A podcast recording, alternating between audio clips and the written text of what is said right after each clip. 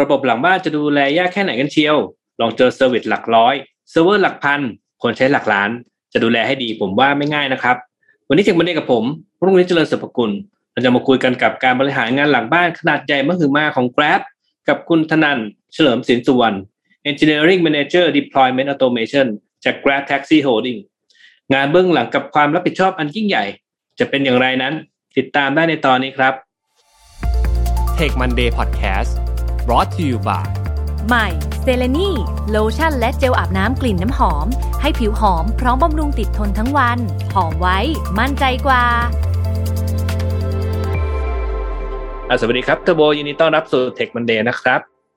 สวัสดีครับพี่แม็กครับ โอเค อ่าเทอร์โบพอจะแนะนำตัวเองแบบสั้น ๆ ให้ท่านผู้ฟังหน่อยได้ไหมครับ สวัสดีครับก็อ่าชื่อเทอร์โบครับ ปัจจุบันเป็นอ่า engineering manager อยู่ที่ Grab ดูแลงานอืมส่วนของอ่า deployment automation ก็คือเป็นทีมทีมงานที่สร้าง tool สำหรับให้อ่าวิศวกรภายใน Grab เนี่ยสามารถ deploy ตัวแอปพลิเคชันเวอร์ชันใหม่ๆ ขึ้นสู่ staging และ production ได้ครับอืมโอเค อะงั้นก่อนจะจะเข้าเรื่อง อยากจะให้เทอร์โบช่วยจะปูพื้นเปิดเป็นพื้นฐานให้ฟังหน่อยครับว่า concept ของเจ้า continuous delivery หรือว่า CD เนี่ย มันคืออะไรครับ ครับก็อ่าตัว continuous delivery เนี่ยโดยหลักการแล้วก็คือการ automate งาน deliver ทั้งหลายครับ ก็คือเหมือนกับว่า สมัยก่อนเนี่ยเราเราจะ deploy application เวอร์ชันใหม่ๆ ขึ้น staging หรือ production เนี่ยตัวเราเนี่ยต้องอ่ามี engineer มานั่งอัปโหลดขึ้น FTP SSH เข้าไปอ่ารัน installation script หรือรันรันพิมพ์รันของเราเอง แล้วก็ deploy เปิดพอร์ตอะไรพวกนี้ ตัวงานของ continuous delivery เราจะ automate ตรงนั้นด้วยการอะมี commit merge เข้า master ปุ๊บเราก็จะมีสร้าง pipeline ขึ้นมา แล้วก็ทำงานการ deploy ตรงนี้แทนมนุษย์หมดเลย โดยที่อ่ามนุษย์แทบไม่ต้องทำอะไรเลยครับผม อืม หรือโดยสรุปก็คือเอางานที่มนุษย์เคยทำนี่แหละ เอาไปให้ machine ทำเนาะ จะเป็นเรื่องของการหลังบ้านของงาน coding ถูกไหมครับ ใช่ครับถูกต้องครับ ก็คือหลักการคล้ายๆ กับการเป็นนักบินนะครับ มนุษย์ไม่ต้องทำอะไร แค่มาช่วยแก้ไขเวลามีปัญหาก็พอแล้วครับ อืมครับ อ่าแต่จริงๆจริงๆแล้วถ้าเกิดว่าอยู่ในวงการเนี่ย มันจะมีคีย์เวิร์ดอีกตัวหนึ่งที่มันคล้าย ๆ กัน ชื่อว่า continuous integration เนาะหรือว่า CI ไอ้เจ้า CI เนี่ยกับ CD นี่มันต่างกันอย่างไรครับอ่า CI นี้ก็เป็นเหมือนกับ เป็นต้นน้ำของ CD ครับ CI ก็คือสมมอืติมว่าอ่าเราเป็น developer คนหนึ่งเราสร้างฟีเจอร์ขึ้นมา commit เปิด commit อ่า เปิด pull request เข้าไปปุ๊บ ตัว CI เนี่ยจะเอาตัว change ของเราเนี่ย ไป test ไป build โดยอัตโนมัติ แล้วก็มาบอกแล้วว่าโอเค build นี้ผ่านไม่ผ่าน อ่า มันมันก็คือ ส่วนที่เกิดขึ้นก่อนการ merge เข้า master นะครับขณะที่ในขณะที่ CD คือสิ่งที่เกิดขึ้นหลังจากการ merge เข้า master ครับผมส่วนใหญ่ก็จะมาด้วยกันครับ ก็จริงๆเออจริง ๆ ก็มาควบคู่กันเนอะเราตรวจเช็คโค้ดแล้วก็เอาเอาโค้ดไป deploy จริง ๆ ปกติผมก็จะใช้ tool ง่าย ๆ พวกเอ่อ Circle CI หรือว่า GitHub Action อะไรเงี้ยทำงานพวกนี้นะครับแต่ทีนี้ของ Grab เนี่ยน่าจะยิ่งใหญ่พอสมควรเพราะว่า Grab มี service เยอะเยอะมากๆทีนี้เพื่อให้เห็นภาพนิดนึง ตอนนี้ Grab เนี่ยให้บริการ service อะไรบ้างครับเทอร์โบก็ปัจจุบันก็หลักๆก็จะมีตัว mobility ครับ ก็คือ Grab Taxi Grab Bike อ่า แล้วก็ delivery ก็คือ Grab Food หรือ Grab Express อืมแล้วก็มีอ่าสายทาง financial ก็คือ Grab Pay หรือ Grab Grab Insure Grab Bank ครับผม อืมอืมแล้วก็ตอนมีนี้ไอ้เจ้าตัวมกมย service ครับต่างๆ ตอนเนี้ย รวมรวม service ทั้งหมดเนี่ย คนใช้ต่อเดือน ประมาณเท่าไหร่ อ่าเป็นเป็นเลขทางธุรกิจครับบอกไม่ได้ เอาเหรอเออหลักล้านได้ไหมน่าจะอ่าใช่เกินครับอะก็หลักล้านเนาะอ่าก็หลักหลายล้านนะครับเออหลายกว่าล้าน จะทำจะทำเซิร์ฟเอ่อเซิร์ฟเซิร์ฟเวอร์ให้มา handle ตรงเอ่อข้อมูลพวกนี้เนี่ย ตอนนี้เรามีเซิร์ฟเวอร์จำนวนเท่าไหร่ครับระบบอ่าก็เท่าที่เช็คมาล่าสุดก็อยู่ที่ประมาณอ่าหกถึงเจ็ดพันตัวครับ ใน space หกถึงเจ็ดพันตัวโอ้ใน space ที่ผมรู้จัก แต่น่าจะมีเพิ่มอีกครับ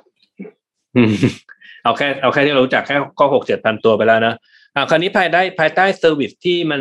แตกต่างกันมีเอ่อมีบริการมากมายเนี่ยครับ แล้วก็เซิร์ฟเวอร์เยอะแยะ แล้วก็รวมถึงคนใช้ที่มีเป็นหลักล้านล้านหลายล้านหลายล้านคนเลยเนี่ยเอ่อจะทำยังไงที่ทำให้บริการพวกนี้มันมันราบรื่นได้ครับก็ ก่อนอื่นเลยครับ เราก็จะมีสิ่งที่เรียกว่า quality engineering mindset ก็คือเป็นมันเป็นหลักการและ principle ของ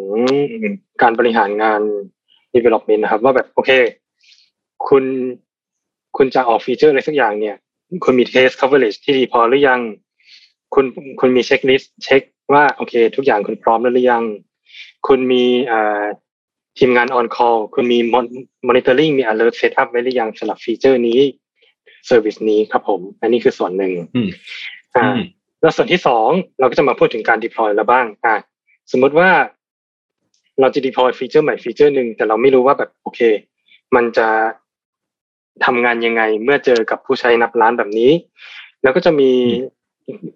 การ deployment ที่เรียกว่า canary ก็คือสมมติว่าอ่าตัว service นี้มีเซิร์ฟเวอร์อยู่ 40 ตัว 50 ตัว เราลองอืม deploy ลงไปก่อน 2 ตัว 3 ตัว แล้วก็มอนิแล้วก็ดูมอนิเตอร์ดู metric จากเซิร์ฟเวอร์สองถึงสามตัวนั้นว่าโอเค มีปัญหาไหม ถ้ามีเรา rollback ได้เลย อ่าเราก็ rollback ได้เลยอืมโดยที่ มันก็จะกระทบกับผู้ใช้แค่ประมาณสี่ถึงห้าเปอร์เซ็นของทั้งหมดครับผม ครับ ครับ แล้วก็อ่านอกจากนี้เราก็ยังมีการทดลองกับอ่า rolling deployment คือแทนที่จะเริ่มเริ่มน้อยๆแล้ว เอาทีละเยอะๆเลย ก็คือแบบสิบเปอร์เซ็นยี่สิบเปอร์เซ็นสามสิบเปอร์เซ็นไปเรื่อยๆ จนครบร้อยเปอร์เซ็นก็มีครับผมอืมอ่ารวมถึงบลูกรีนด้วยก็กำลังทดลองอยู่ครับเอ้บูกีอันนี้กับก็แคนารีต่างกันยังไงจริงๆจริงๆผมเคยถามแขกไปสักคนนั้นผมลืมBlue Green กับ Canary ต่างกันยังไงนะครับ ครับก็คืออ่าสำหรับ Canary เนี่ยมันก็เหมือนกับว่าโอเค เรามีเซิร์ฟเวอร์อยู่ห้าสิบตัวอ่าเราเปลี่ยนอืมเซิร์ฟเวอร์อยู่ที่แค่สองสามตัวเนี่ยให้เป็นเวอร์ชันใหม่ก่อนแล้วมอนิเตอร์ ถ้ามีปัญหา เราก็ rollback สองสามตัวนั้น แต่ก็ระหว่างนั้นก็คือ มันก็จะมีผู้ใช้ได้รับผลกระทบไปแล้วสี่ถึงห้าเปอร์เซ็นที่ traffic ของเขาโดนส่งเข้ามาสองสามตัวนั้นนะครับ ในขณะที่ Blue Green Deployment เนี่ยสมมติว่าเรามีห้าสิบตัวอ่าเราเรียกห้าสิบตัวนี้ว่า Blue พอเราทำการ deployment ปุ๊บ เราสร้างเซิร์ฟเวอร์ขึ้นมาอีกห้าสิบตัวชื่อ Green อ่า แล้วก็ส่ง traffic จาก Blue มาหา Green เลย ในกรณีแบบเนี้ยถ้าเกิดว่าตัวเวอร์ชันใหม่มีปัญหาปุ๊บ สิ่งที่เราทำก็แค่เรากดกดสวิตตัดตัด Green ทิ้ง แล้วทุกอย่างก็กลับมาที่ Blue เหมือนเดิม ก็คือถ้าอ๋ออ่า res- response time จะสั้นกว่าครับอืมคือคือ ถ้าเกิดว่าเนี่ยคือใช้เซิร์ฟเวอร์จำนวนสองเท่าของปกติในช่วงระยะเวลา ในช่วงระยะเวลาหนึ่งนั่นแหละ ช่วงเวลา deploy ถูกไหมเพื่อทำให้ลดใช่ครับเอ่อ response ลง แล้วถ้าเกิดว่ามันโอเคแล้วก็ตัดของเก่าทิ้งเอาไปทำอย่างอื่น แล้วก็ถ้ามันไม่โอเค ก็ย้ายกลับมาของเก่าอันนี้คือ Blue Green ถูกไหมครับถูกต้องครับ อืม อ่าทีนี้ถ้าเกิดว่าอินฟ a าสตรักเจอร์ที่ที่มีแพ็กเออนี่จริงๆนี่เป็นเป็นเอ่อ practice ของการทำงานเพื่อทำให้ทำให้โค้ดมันเอ่อมีคุณภาพแล้วก็ deploy ได้อย่างราบรื่นนะครับเอ่ออินฟ a าสตรักเจอร์ระดับนี้เนี่ย ทาง Engineering เนี่ย มันมีปัญหาอะไรกวนใจไหมก็ โดยหลักๆแล้วครับ ก็จะมีอ่าอันดับแรกเลยก็คือเรื่อง security เพราะว่าสมมติว่าแบบ OS ที่เรารันตัวเซิร์ฟเวอร์ทั้งหลายอยู่เนี่ย มี vulnerability อะไรสักอย่างขึ้นมาเนี่ยเราก็ต้อง patch ถามว่าแบบโอเค ปกติเรา patch เซิร์ฟเวอร์สามตัวห้าตัวสิบตัว อ่า เราทำแป๊บเดียวก็ได้ แต่พอเราต้องมานั่ง patch เซิร์ฟเวอร์ทีละหกพันเจ็ดพันตัวอย่างเนี้ย เราก็จะอ่าใช้เวลาค่อนข้างเยอะ แล้วก็มีมีโอกาสพลาดค่อนข้างเยอะครับ อ่า อันนี้ก็คือปัญหาหลักปัญหาหนึ่งว่าจะทำยังไงให้ up to date ยิ่งถ้ายิ่งถ้ามี day zero ออกมานี้ก็ช่วงนั้นก็จะเหนื่อยเลยครับผมอืมอะครับ แล้วก็อีกอย่างหนึ่งก็คือเรื่องอ่าด้วยการที่เรามีสเกลเราใหญ่ แล้วเรามี service มากมายที่เชื่อมต่อถึงกันนะครับอ่าเพราะฉะนั้นเวลาเราทำ integration test อะไรก็ตามขึ้นมาเขียน integration เขียน integration test ขึ้นมาเนี่ย มันมีโอกาสที่แบบโอเคสมมติว่าเรา depend ไป ที่ test ของเราเนี่ย depend service B C D ถ้าหนึ่งในหนึ่งใน service พวกนั้นน่ะเขามีปัญหาเขาเปลี่ยนอะไรสักอย่างขึ้นมาโดยไม่บอกเรา อ่า เทสเราก็จะพังแล้วก็จะพังกันต่อเป็นทอดๆครับ อืมอืมก็จะแบบนี้ครับผมก็คือพอพอมันมีคอมพิเคเออมันมีความซับซ้อนแล้วเราไม่ใช่เจ้าของมันอะ เออแล้วเขาก็ manage ของเขาเอง ก็จะเกิดปัญหาแบบนี้เกิดขึ้นถูกไหมครับ แล้วก็เรื่องใช่ครับเจ้าเจ้า vulnerability เนี่ย เอ่อเรากำลังพูดถึงเซิร์ฟเวอร์ที่มันเป็นหลักพันเนาะเพราะฉะนั้นเวลาที่ใช้ในใช้ในเซิร์ฟเวอร์แต่ละตัวเนี่ยถ้าไม่ทำอะไรสักอย่างหนึ่งเนี่ย ก็คงจะเสียเวลาไปเป็นอาทิตย์อะสำหรับการ patch อย่างเดียว alone อืมใช่ครับอ่าคราวนี้เอ่อมาถึงสิ่งที่น่าสนใจนะครับไอการทำไอ continuous delivery ที่ Grab เนี่ย Grab สร้างระบบ continuous delivery ขึ้นมาเองหรือเปล่าครับ หรือว่าใช้ tool tool อะไรมาช่วยครับ ครับก็อ่า Grab ใช้ ตัว Grab เองครับก่อนหน้านี้ก็ไม่ก็ไม่มีอ่า CI/CD อยู่ครับอืมก็คือก่อนหน้านี้ก็ยังใช้เป็น Site Reliability Engineering อยู่ก็คือเป็นเหมือนเป็น DevOps มาช่วยในการ deploy แต่พอถึงจุดหนึ่งก็แบบโอเค เราสเกลเราสเกล SRE ไม่ทันแล้วนะ เราต้อง automate อ่า ก็เลยเริ่มเริ่มการทำ CI/CD นี้ขึ้นมา ซึ่งถามว่าอ่าใช้ของอะไร ตอนนี้ปัจจุบันใช้ s p i n n a k e r อยู่ครับ ที่เป็น tools ในการรัน pipeline ของ Netflix อ่าอืมก็จะเป็นเหมือนกับว่าเวลาเราดิเวลาเราใช้ s p i n n a k e r ก็เหมือนกับว่าเราสร้าง stage แบบหนึ่งสองสามสี่ห้าอ่าเรียงๆกันไป หรือจะทำแยกก็ได้ว่าแบบโอเค ถ้าผลจาก stage นี้เป็น true ให้ไปต่อทางนี้ ถ้าผลจาก stage นี้เป็น false ให้ไปทางนี้ครับผม อืมคือเป็น tool ที่ชื่ออะไรนะครับเอ่อ Spinnaker เหรอใช่ครับ s p i n n a k e r อ่า เป็นอืม open source tool จาก Netflix ครับ อืม คือมันสามารถเออนอกเหนือจากที่เอ่อเออคือจริง ๆ คือมันทำหน้าที่เป็น continuous delivery ที่เราสามารถระบุได้ ว่า step ที่หนึ่งคืออะไร step ที่สองคืออะไร step ที่สามคืออะไร แบบนี้ใช่ไหมครับใช่แล้วครับ อืม แล้วแล้วพอมาใช้เนี่ย ผลลัพธ์มันเป็นยังไงสปินเนเคิลนี่มันคือดีดีจัดเลยไหมหรือว่าทูเอ่อพวกอื่นๆน่าจะอาจจะก็ยังเคยอยู่ใน เอ่อพิจารณาเหมือนกัน อ่าก็ในช่วงแรกๆก็เคยมีพิจารณาแบบจะใช้ third party tool อย่างเช่น GoCD หรือ Circle CI พวกนี้อยู่เหมือนกันครับ แต่ก็พอมาดู requirement ของทาง Grab แล้วก็อ่ามองกันว่า โอเค ใช้ Spinnaker แล้วก็สร้างแอปพลิเคชันขึ้นมาซ้อนอีกเลเยอร์หนึ่งแบบนี้อ่ามันจะเข้ากับ use case ของเรามากกว่าครับผมอื มอ่าครับแต่ก็ Spinnaker เองก็มีปัญหาของเขาอยู่ก็คือ อ่า หลายๆอย่างของเขาหลายๆอย่างของ Spinnaker เนี่ยก็ค่อนข้างเขาที่เขาค่อนข้างที่จะสตริกเพราะฉะนั้นถ้าเราแบบต้องการที่จะ diverge ออกไปแบบต้องการฟีเจอร์อะไรสักอย่างที่เราอยากได้อะแต่ถ้าทาง Open Source เขาไม่ยอมทำให้อะอะตรงนี้เราก็จะลำบากแล้วเราก็ต้องทำหา work around ทำกันเองครับ อืมครับ ก็ฟังดูน่าจะน่าจะ มันก็เป็นปัญหาทั่วไปแหละเพราะ Open Source เขาไม่ได้ออกแบบมาให้บริษัทเราบริษัทเดียวนี่เนาะเพราะเราอยากจะมีความต้องการอะไรบางอย่าง ก็ก็ต้องไป customize มันแบบเฉพาะทางไปนะครับใช่ครับอะแล้วเราคราวนี้ก็ไม่ได้จ่ายตังค์เขามามาคุยถึงเรื่องของการ implement ดีกว่า ว่าไอ้ประสบการณ์ที่ที่ implement เอ่อ continuous delivery ที่ Grab เนี่ย มีมีปัญหาหรือว่ามีอะไรที่เล่าให้ฟังเป็นเป็นประโยชน์ให้ท่านฟังได้ไหมครับอ่าครับผม อันดับแรกเลยคืออ่าเรื่องอ่า optimization ครับว่าอะเพราะว่าตอนที่เลือกใช้ continuous delivery เนี่ยเราอ่าตัดสินใจที่จะรวมทุกอย่างมาอยู่ใน repository เดียวคือ monorepo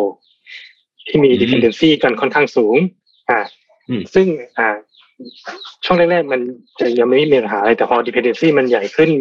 service มากเข้า อ่า พอเราเปลี่ยนแปลงอะไรสักอย่างที่อยู่ใน common library ขึ้นมา อ่า เราต้องมานั่งรัน test ใหม่หมด ทุก test suite ต้องนั่งสร้างแพ็กเกจใหม่หมด ซึ่งอ่าก็ดึง